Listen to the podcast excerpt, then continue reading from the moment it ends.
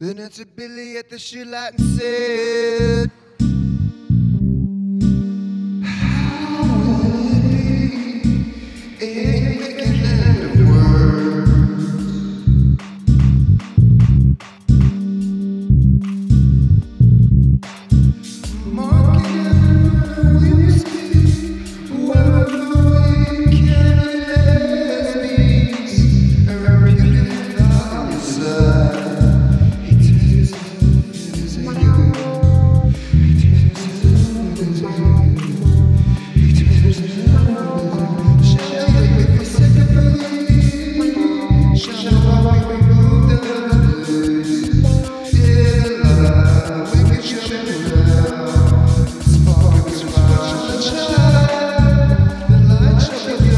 Yeah.